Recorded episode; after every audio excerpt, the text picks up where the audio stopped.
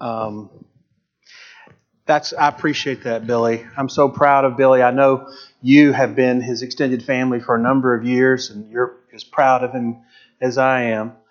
Um, and, and, I appreciate so much the love and support you've provided to to Shelby and uh, to Billy over the years. This evening, we're going to talk about a story that should be very familiar to all of us. I, I can remember when I was just Kinley's age, uh, a few years older than that, uh, when I would walk into a little Sunday school classroom and the teacher would teach us these basic Bible stories, but she'd make them come alive. And I remember getting to paint Noah's Ark on the wall and, and the animals two by two, and, and hearing about the story of little baby Moses being placed in a papyrus uh, a basket and floated down the Nile River for Pharaoh's daughter to find. And, and, and these stories are part of a narrative that has made up my life now. And, and even though I'm not, I don't have any Jewish uh, uh, blood in me, I feel like that's part of my identity, nonetheless, as part of spiritual Israel. And I know you as a Christian probably feel that same way. And so tonight, I want to talk about something that should define everything that you do in life. It should be part of your life narrative, your life story. And it's an old story. And sometimes we think it's something that happened back then, it was part of a different age, and it doesn't have any relevance for us today. I want to I want to challenge that thought tonight. I want to suggest to you that the story of Moses is a story that has no end. It'll be a story that we'll be telling and celebrating even in eternity.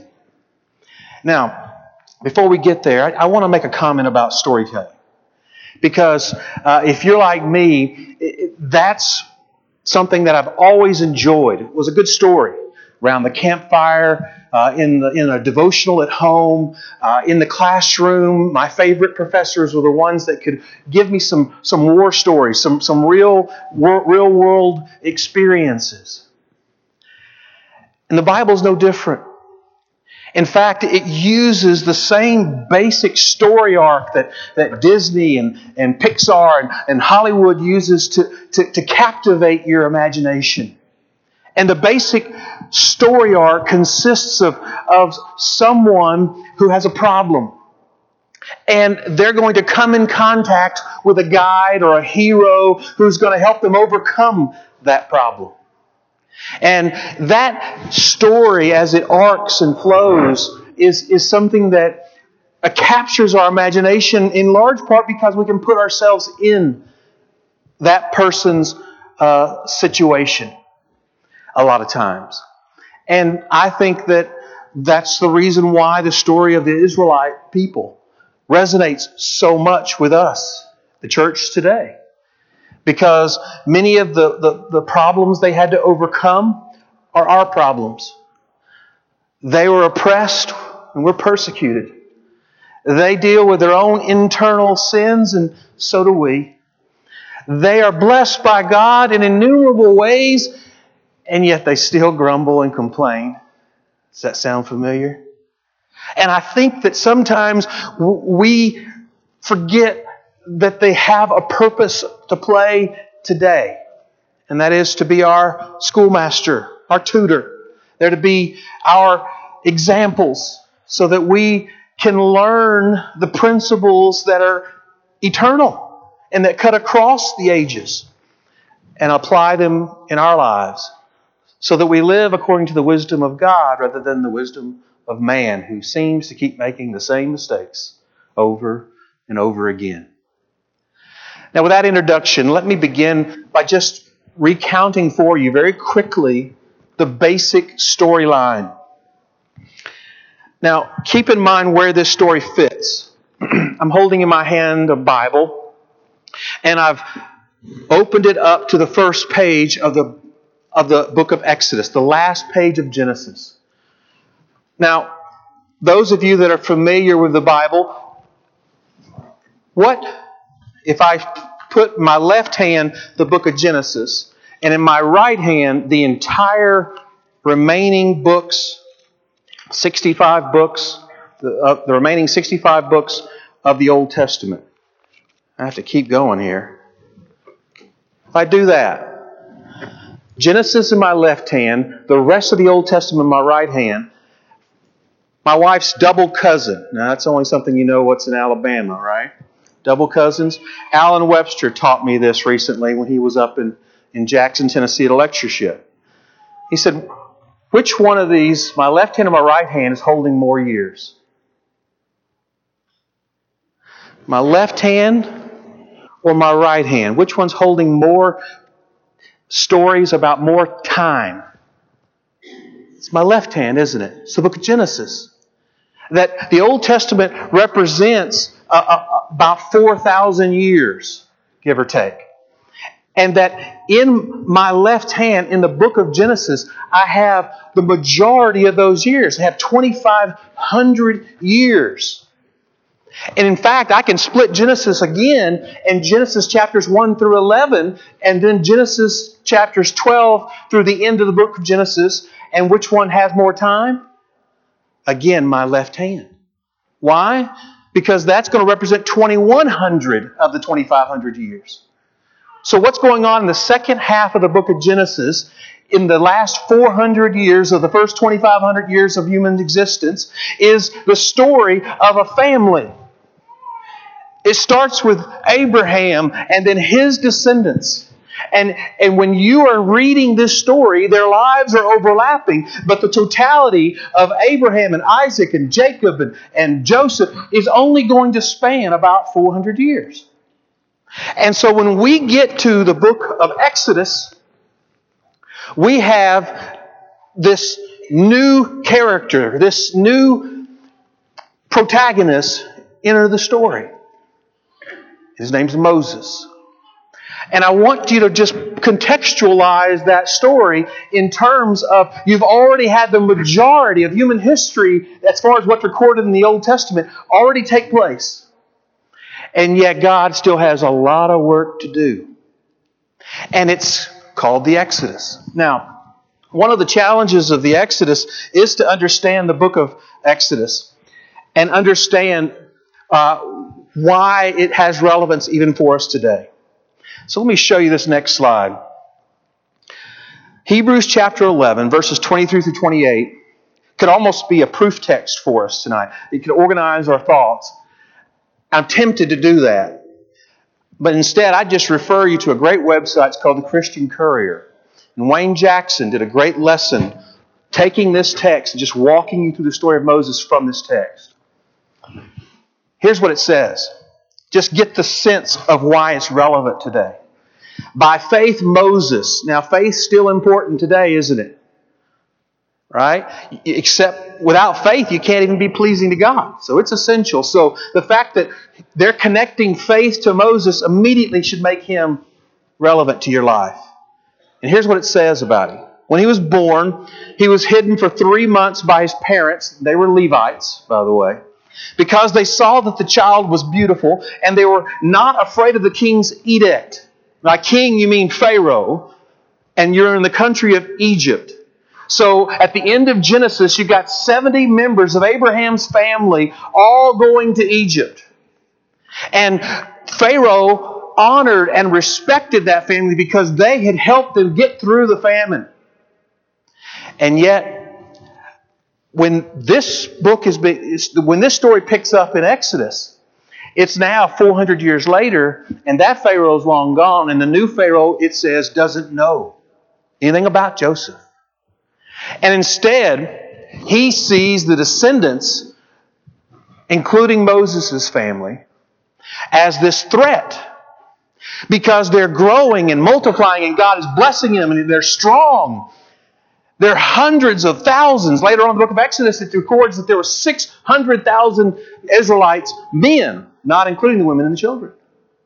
And so Pharaoh looks at them who they and realizes that they could be a, a, pretty formidable enemy if they wanted to. And because he's forgotten what they did for what what Joseph did for the, the Egyptians.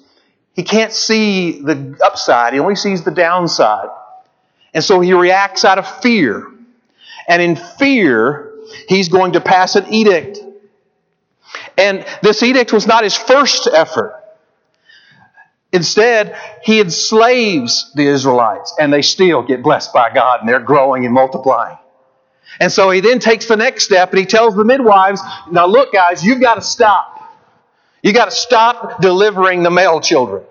We need to go ahead and just, you know, make sure they don't make it.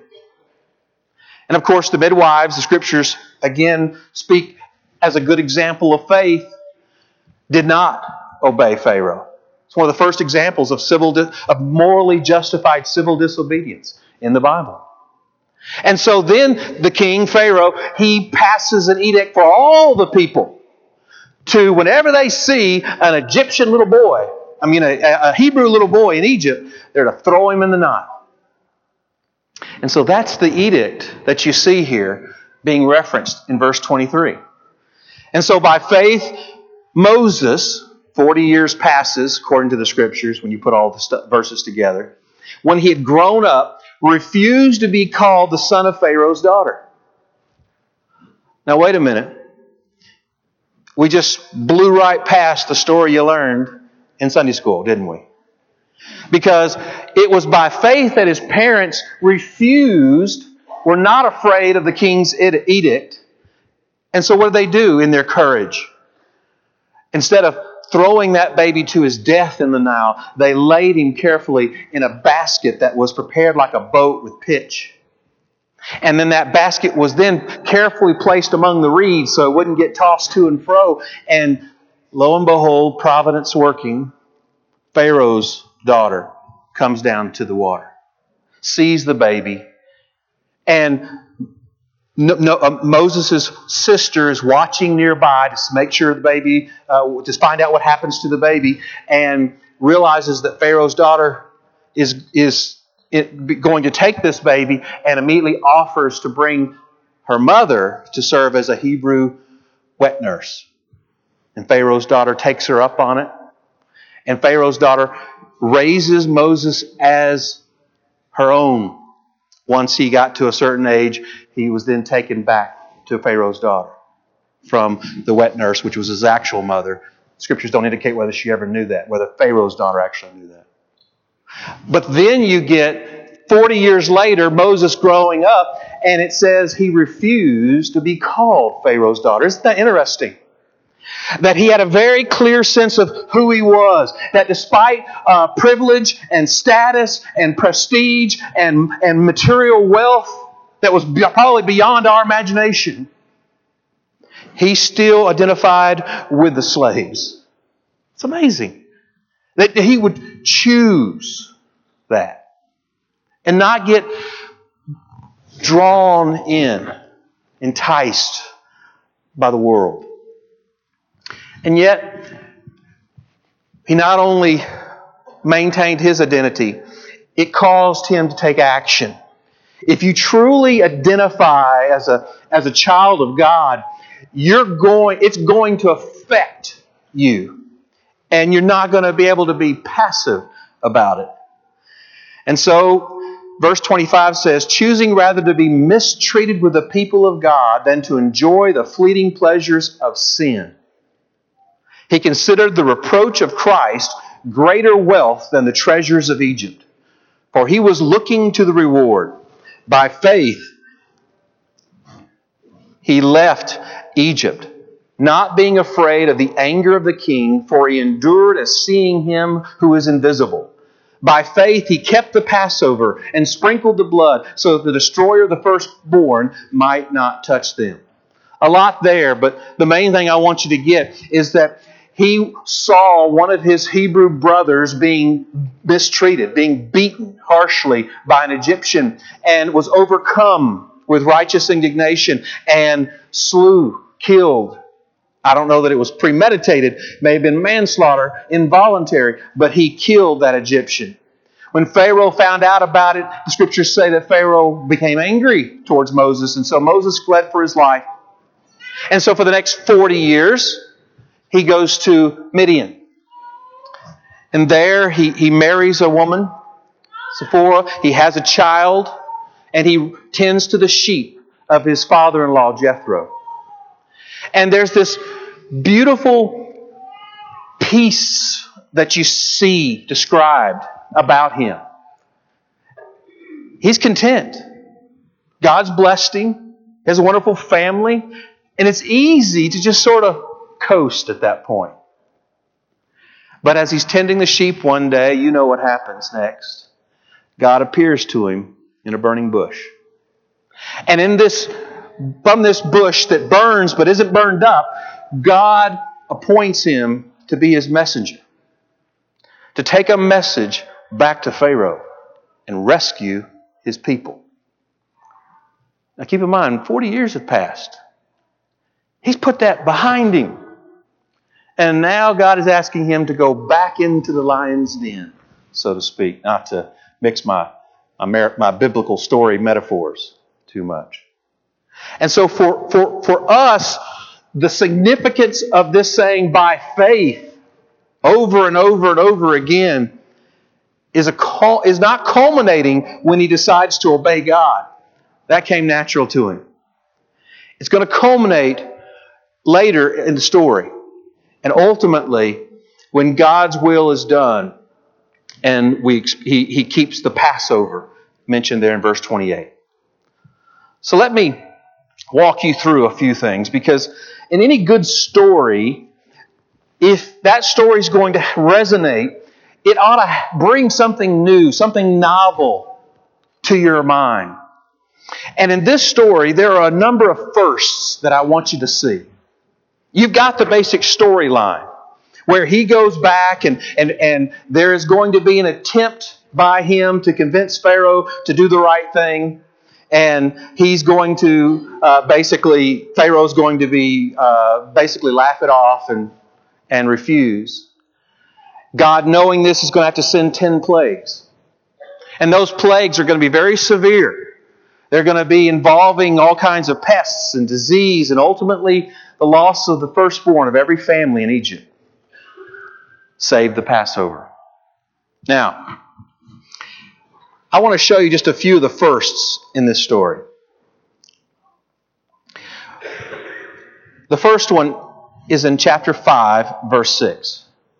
If you want to turn in your Bibles there, you read for the very first time in the Bible this unique concept where Moses is telling Pharaoh, let my people go. Pharaoh's refusing and, in fact, doubling down by treating the people even more severe. And Moses is discouraged. And so he goes back to God. He says, I've made, made things worse. And God says, No, I promised you I'm going to rescue them from slavery. And then he uses this word for the very first time in Scripture redeemed. I'm going to redeem my people. You and I understand how powerful the concept of redemption is because it's only by the redemption of, God, of God's only begotten Son, that blood, that we have any hope of heaven. And likewise, except for God, the Israelites had no hope. And He's promising them that He's going to redeem them. And what's interesting about this verse, this is chapter 6, verses 6 through 8. It's not just the first time, but it's how he says it. He says over and over again, I will redeem, I will rescue. He is saying, I will, I will, I will, seven times in this short passage. To emphasize that this is God getting personally involved in rescuing man. Let that sink in for a second. We all know the verse John 3:16, that God so loved the world, that he sent his only begotten son, and so the son of God became personally involved in this world to save us. But that wasn't the first time God had done that. God is personally involved in salvation for one reason, because he loves us.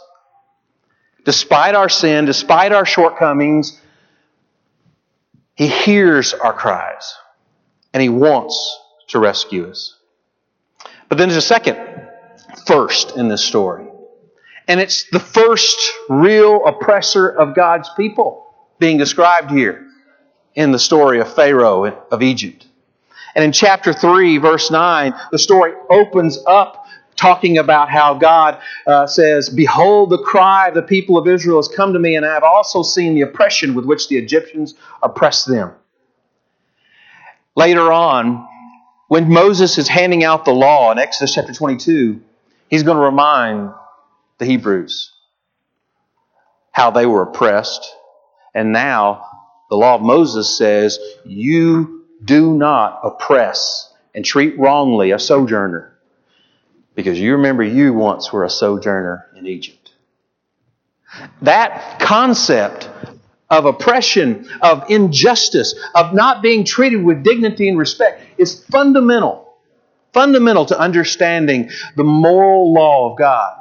That started from the very beginning in the way Cain treated Abel and all the way to the end. And that principle of God being a God of love and justice, both simultaneously, is what this story is celebrating and one that I know you hold dear to as well. But there's a third thing, and that's the concept of salvation. Another first in this at this point in Scripture.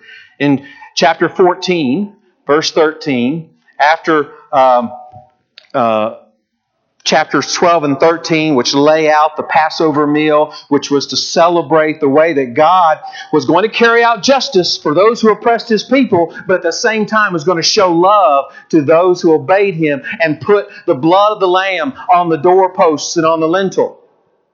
And they were then to eat that lamb with bitter herbs and unleavened bread in a hurried fashion not understanding that's exactly what they're going to have to do the next day. But then in chapter 13, it t- teaches them you're going to be celebrating this meal every year. You're going to have a seven day feast called the Feast of Unleavened Bread to remind you that we serve a God of justice and a God of love simultaneously. It's a powerful point. So powerful that an entire feast of one week was used to celebrate, to remind them of that. It's not just rescue, it's not just blood. It is a story about the very nature of God and the moral law which He expects us to obey. Love and justice together. Now, when you get to chapter 14, then, and you look at verse 13, you have this word, salvation, being used for the first time because even after the tenth plague, causing, as God predicted, Pharaoh to, to not only let him go, but tell him, hurry, go, go, go, he changes his mind. And Jesus and God predicted that and told Moses before it happened he would change his mind. And sure enough, he does.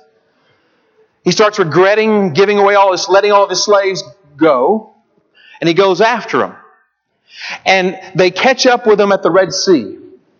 And you know what happens? God tells Moses and those Hebrew people that are fearing once again their utter destruction, their doom, I'm going to rescue you. Moses, pick up your staff and hold up your hands, and the waters part. And just as the Hebrew people were saved, salvation, first reference in the Bible, you with me? By God through Moses parting the Red Sea so they can go through the water to salvation to Jordan's bank on the other side. And then their, their enemies, the water collapses on them and destroys them. That's how God rescues them. In the New Testament, that becomes a powerful metaphor for the salvation that you and I, as Christians, enjoy as well. That just as they went, Noah went through the water with eight souls, just as Moses is in his people and holding up the, the, the, the staff uh, of the snake serpents in the wilderness, there's so many stories in the Old Testament that are examples of God rescuing his people that the New Testament uses us to teach us, to remind us. We serve the same God. He's doing the same thing in our lives that he did in their lives. And we're like, why didn't they appreciate it? Why didn't they get it? Oh, if he had done that for me, I would never have grumbled. Really?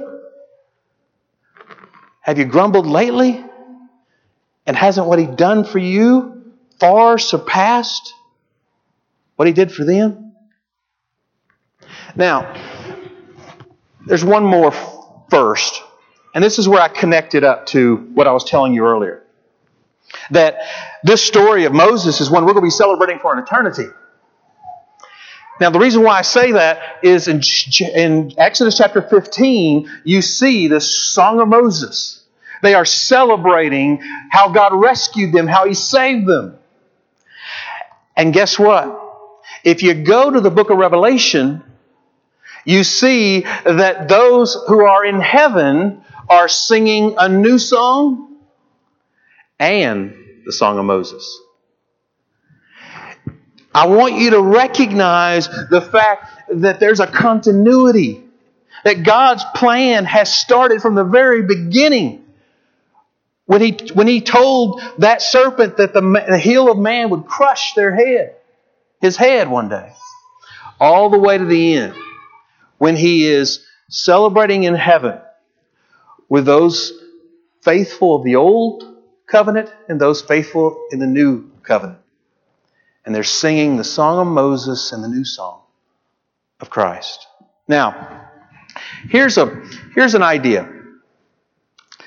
Let me let me uh, with all that said, let me shift gears. I don't know which button. I got so many buttons going here. I don't know which one to hit. All right. If we started out in the garden, right? in this wonderful relationship with God. We were in His presence. We were walking in the cool of the evening with Him. I, I can't even wrap my head around that. Right? I'm more like Moses. When you when, and, I, and when I think of God, I think of the mountain. I think of Mount Sinai, right?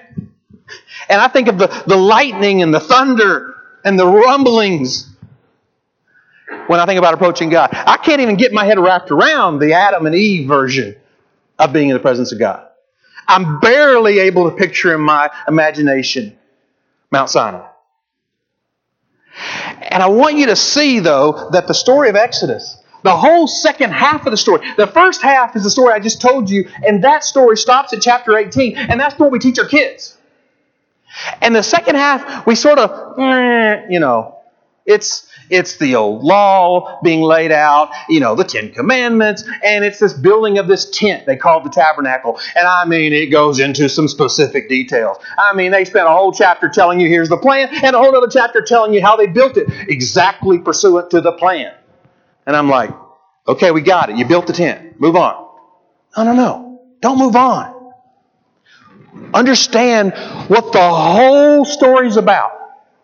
It's about getting us back into that intimate presence of God, like Adam and Eve had.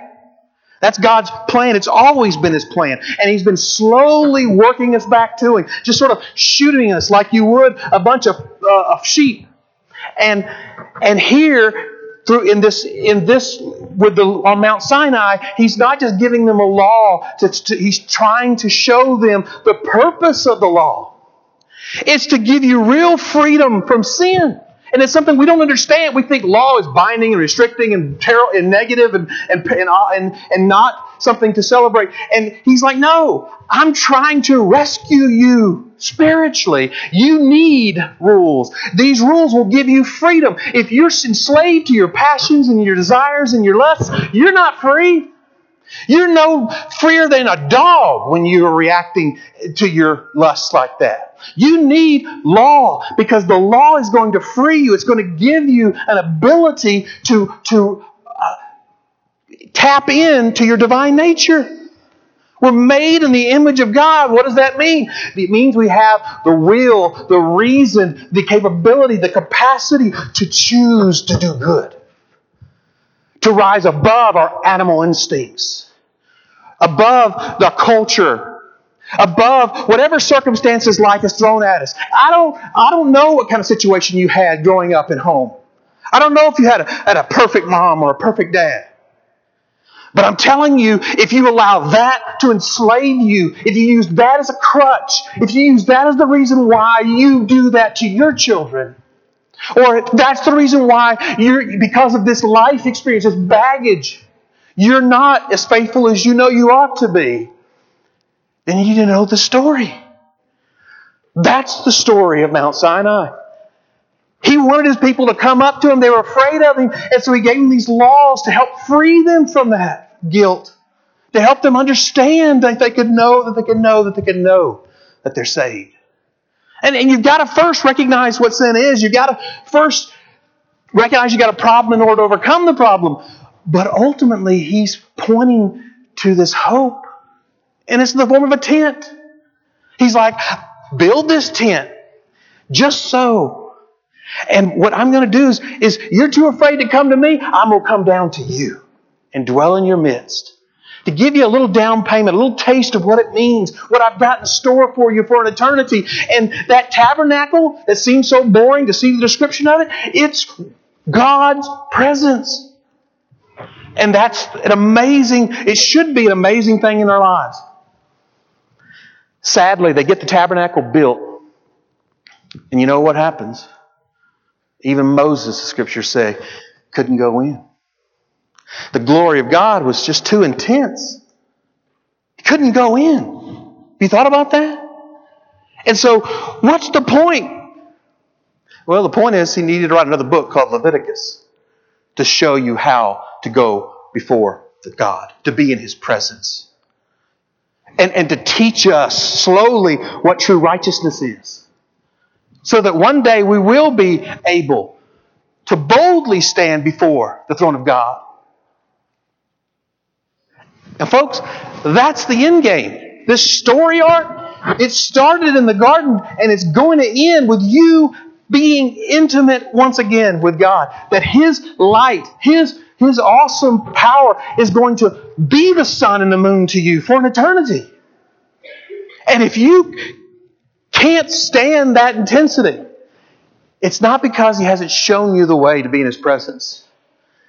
He brought His Son on earth and He taught you a very simple plan, and He's allowing us to partake of not just His love, but His grace and His mercy. Now, one more thought. These commandments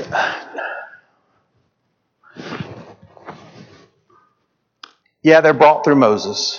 And you know the story.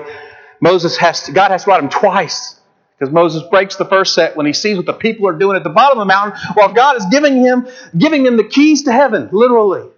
Teaching them how to come into his presence. They're down there creating golden calves to worship instead. But when the second set gets written, think about that for a second. There's 10 commandments, two tablets, and the first half, the first four commandments are about what? Coming in the presence of God, aren't they? It tell you who to worship, God and God alone, right? They tell you how to worship. They tell you who not to worship, right? It's all about worship is not some ritual. Worship is what we were created to do. Let that sink in for a second if you'll recognize that your purpose on life is to commune with the divine and understand that that kind of ability to worship and adore and to glorify the God of heaven, then suddenly it makes sense to spend the first half of the Ten Commandments focused on how to do that correctly. The second half, the second half is useful, no doubt. Because you can't say you love God if you don't love your neighbor, as John taught us. And so you've got to understand some basic human relations and how to treat each other with dignity and respect because, after all, we're made in the image of who? God. And so you need to know how to do that. Listen to um, these examples. The fifth commandment it's about the sanctity of human authority. The sixth commandment, the sanctity of human life, murder. Seventh commandment, the sanctity of, of relational intimacy and marriage. The eighth commandment, the sanctity of, of working, material stewardship, not stealing. The ninth commandment, the sanctity of truth, not lying. The tenth, the sanctity of proper motives, not lying, not stealing, how to be a good husband and wife. What, what's all that about? How to honor your parents? About relationships with each other as folks created in the image of God so that that doesn't interfere with our ability to have a relationship with God Himself. It's horizontal rules so that you can have a vertical spiritual life. Now, once you see that simple point about the Old Testament uh, Ten Commandments, I want to just say this point in passing because I only have a couple minutes left. But these aren't new rules. You know, we, we divide human history into three ages the patriarchal, the Mosaic, and the Christian. And what I just want to just sort of put out there for you is that these rules existed before Moses and they exist after Moses, either specifically or in principle. The only one that needs to be taken up to a higher level of abstraction is keeping the Sabbath. But that's still, in principle, worshiping God the way He wants you to worship Him. Now, what do I mean by that? Think about it from before Mount Sinai, the first three commandments dealing with worshiping God. Bible have anything to say about it? Cain and Abel, about how to worship appropriately. They get into a big fight over that, right? There was worshiping going on. Noah comes out of the ark. What does he do? First thing, worship. These weren't new commandments. Worship God. Ooh, that's a neat new idea. No, that's something they've been doing. What about the uh, the fourth commandment? Keeping the Sabbath. That's a little trickier? No. Think about it. When God, when they started complaining about not having food, God sent them what? Manna. What did He tell them? What did they not do? They didn't collect the manna when? On the Sabbath. That's before the Ten Commandments come down. You with me? It was a basic teaching already in existence. Uh, the, um, the fifth commandment Remember, Ham was cursed for dishonoring his father by not covering up Noah's nakedness. You've got to honor your parents. Or the sixth commandment, Cain and Abel, again, murder. We knew that was a problem before the Ten Commandments. The seventh commandment, you can be seen in the destruction of Sodom and Gomorrah and the story of Judah and Tamar. The eighth can be seen in Rachel being accused of being a thief. The ninth, in Abraham being depicted as a liar for omitting the whole truth regarding his relationship with Sarah. The tenth can be seen in Lot's wife being depicted as being covetous and looking back, being turned into a pillar of salt. The moral truths of God haven't changed. He's just made them more and more clear. And so he cleared it up on Mount Sinai only so that the Lord could clear it up even more on the Sermon on the Mount. And expand on it and say, uh, yeah, it says don't murder. I'm telling you, don't even call people names. Yeah, it says don't commit adultery. I'm telling you, don't even look upon a woman with lust in your heart. Why? He's not trying to restrict you and control you and beat you down. He's trying to liberate you. He's trying to give you true freedom. It's only possible when you submit to God. You're either going to be enslaved to Satan and sin or to God. I'm going to stop there. We're going to finish this up in just a few minutes. But I, I want to just ask you to think about a children's story, maybe in a way you haven't before, in a personal way. How has that story made a difference in your life? And we'll talk about that in just a few minutes. We talked a little bit about uh, one of the old stories in the Bible, the story of Moses. And I want to just make a, a simple point, and that is that that story, that story arc that we talked about of, of, of somebody, the people of Israel, um, uh, children of Israel having a problem and needing somebody to come alongside them, a guide or a hero, that story is not a story about Moses. Oh no. It's not about Moses. Moses isn't the hero. He isn't even the guide. That story is about God. More specifically, that story is about God incarnate, God's Son. You remember in 1 Corinthians chapter 10 what it says it says that Christ, pre incarnate Christ, was there in the wilderness with those people. When they were hungry, God gave them manna and quail. When they were thirsty, Christ was the rock that followed them. The rock, most people believe, is the one that, that Moses struck, brought forth water. That's why God was upset with Moses for striking it. if in fact it's pre incarnate Christ, you say please, you don't demand. Now, stay with me for a second though, because that Moses that couldn't couldn't go into that tabernacle that God spent all that time teaching him how to build because of the, the light was just too bright. Mm. You know, he died, never even got to go into the promised land. But do you remember what you learned in the gospel story about Moses?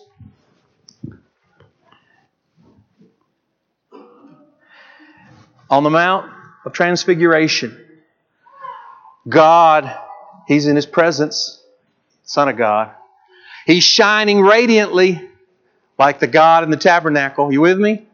And Moses is finally able to stand in His presence. That was a sweet moment. I know he was there to comfort his Lord because of what he had to go, he was about to go through. But don't lose the import for Moses personally getting to be able to participate in the presence of God in that moment. And then it, it continues on the road to Emmaus. Jesus, when he's trying to explain to his disciples that, hey, he's not dead. He did exactly what he came here to do and they were afraid and they were perplexed. He turns them around on the road to Emmaus so they go out and go tell the other disciples and have some courage and faith. How did he do it? By turning to the law of Moses and teaching them from the words that Moses wrote, the Pentateuch. All the things that foretold what the Messiah, Jesus, would have to go through. And then in the gospel sermons that you and I appreciate so much, there is a, uh, a lot that Moses, the scriptures teach, had to say. In Acts chapter 3, when Paul is preaching, he quotes Moses when he's preaching on Solomon's porch. He said, Moses said, The Lord will raise up for you a prophet like me from your brothers. You shall listen to him and whatever he tells you. And it shall be that every soul who does not listen to that prophet shall be destroyed from the people. He's quoting Deuteronomy chapter 18. There is a, a beautiful uh, verse in, in Romans chapter 10, verse 19, that makes it clear that Moses predicted the gospel would not just be preached to the Jews, but also to the Gentiles. I, I say all that to say that this story that we teach children should mean something to you. It's a story that foreshadowed a greater story about our son, his God's son. And that ability for God to not just save us from one oppressor, but from the oppressor, Satan himself, to overcome death itself. Not just temporary slavery, but eternal slavery to sin. And you and I, as I mentioned earlier, will have an opportunity if we will but obey the gospel, which means that we believe that Jesus Christ is in fact the Son of God, and that we believe His promise that whosoever believes in me and is baptized shall be saved. And we are willing to confess that belief, and we're willing to uh, uh, repent of our sins and turn away from sin and towards Him in obedience and faithful living for the rest of our lives. Because if we mention, as we mentioned in the Bible class, if, if you're willing to do that, the Lord promises you that one day you'll be in heaven singing in perfect unison the new song of Christ, while his other faithful from an earlier covenant will be singing the song of Moses. And God's scheme of redemption will finally be brought together and will be one. If you're not yet a Christian, you don't have that kind of promise. You don't have that hope. It's, it's extended to you, it's, it's offered to every man and woman. But you have to choose to accept that grace. We hope that if you haven't yet obeyed the gospel, that you'll want to do that tonight. We're going to sing a song here in a moment to give you an opportunity to do that you're already a Christian and you recognize that you've taken for granted this, this relationship, this privilege that you have to be called a child of God, a spiritual Israelite, and you need to repent of sin that's starting to uh, pull you away from God, he said, If you'll draw near to me, I'll draw near to you. He said that if you'll confess your sin, Jesus is still just and able to forgive you of that sin. Whatever your need is, please come as we stand and sing.